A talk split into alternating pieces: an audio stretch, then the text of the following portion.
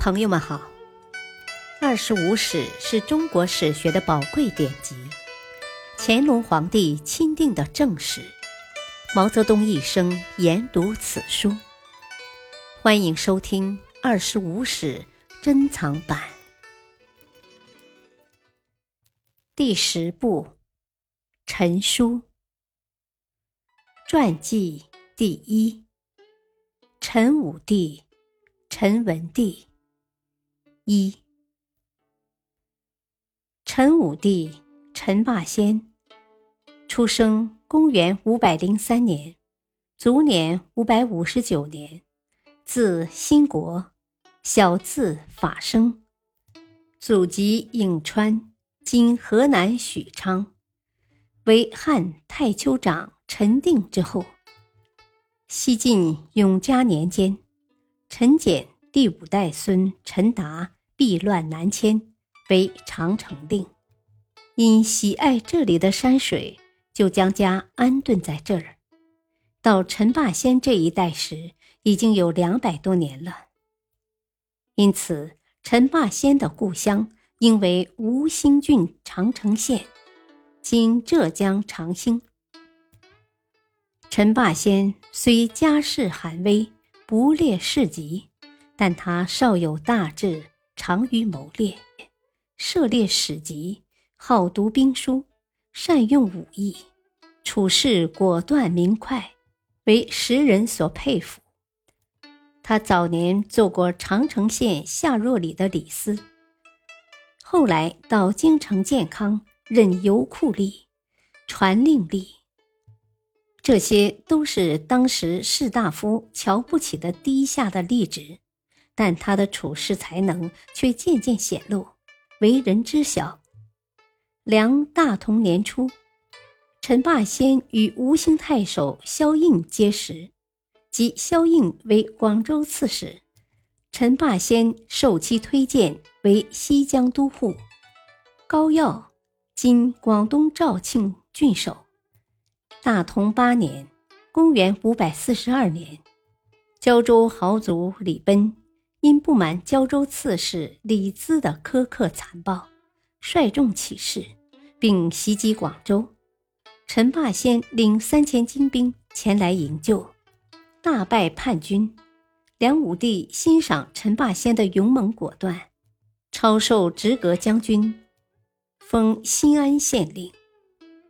不久，又派任为胶州司马、始兴太守。侯景乱起，台城危急。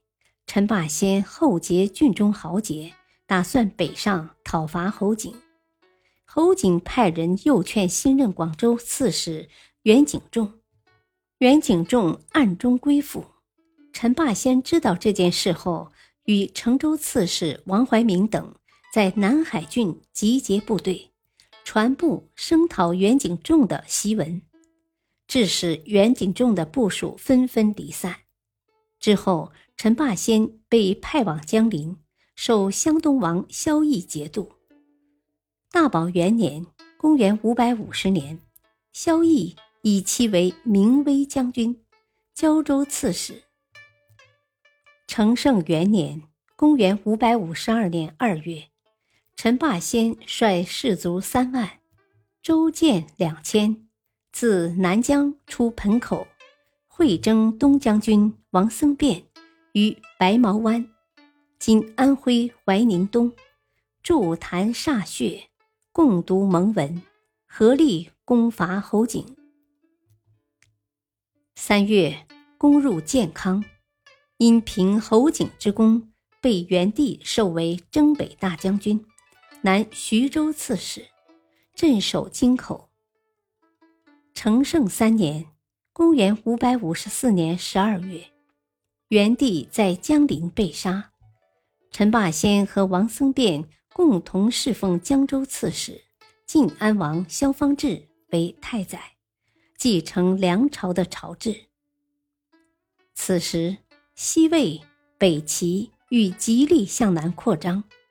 元帝死后，萧倍在江陵建立后梁。